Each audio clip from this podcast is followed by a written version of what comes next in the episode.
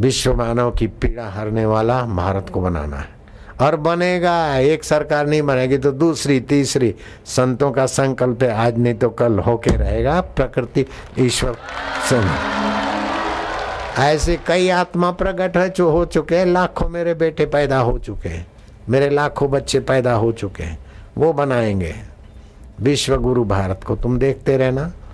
विवेकानंद ने कहा था, मैं चाहता हूँ गाँव गाँव में घर घर में साक्षरता है, लेकिन मेरे मेरा पीछा कर रही मिशनरियों ने मुझे बदनाम कर दिया। मैं ये कार्य सफलतापूर्वक नहीं कर सक रहा हूँ, लेकिन राजा खेतड़ी के महाराजा, मैं तुमको सच बोलता हूँ।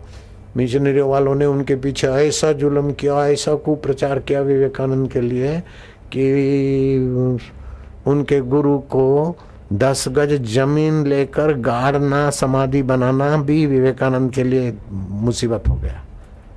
खाली मेरे पीछे मिशनरियाँ पड़ी ऐसी बात नहीं, हिंदू संत कोई भी बड़ा होता है तो कैसे सीधे अनसीधे किसी न किसी हिंदुओं को आगे रख के वो संत को बदनाम करते?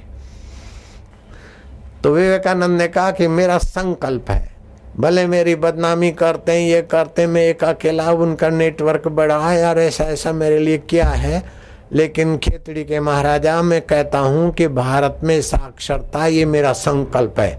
अगर मैं नहीं कर सकता हूँ तो ये मेरा संकल्प भारत के गाँव गाँव को सारा, साक्षरता में बदलेगा। भारत के मोहल्ले मोहल्ले में साक्षरता जाएगी घर घर में जाएगी। विवेकानंद का संकल्प साकार हुआ है तो आशाराम का भी साकार होता है। कौन रोक सकता है इसको?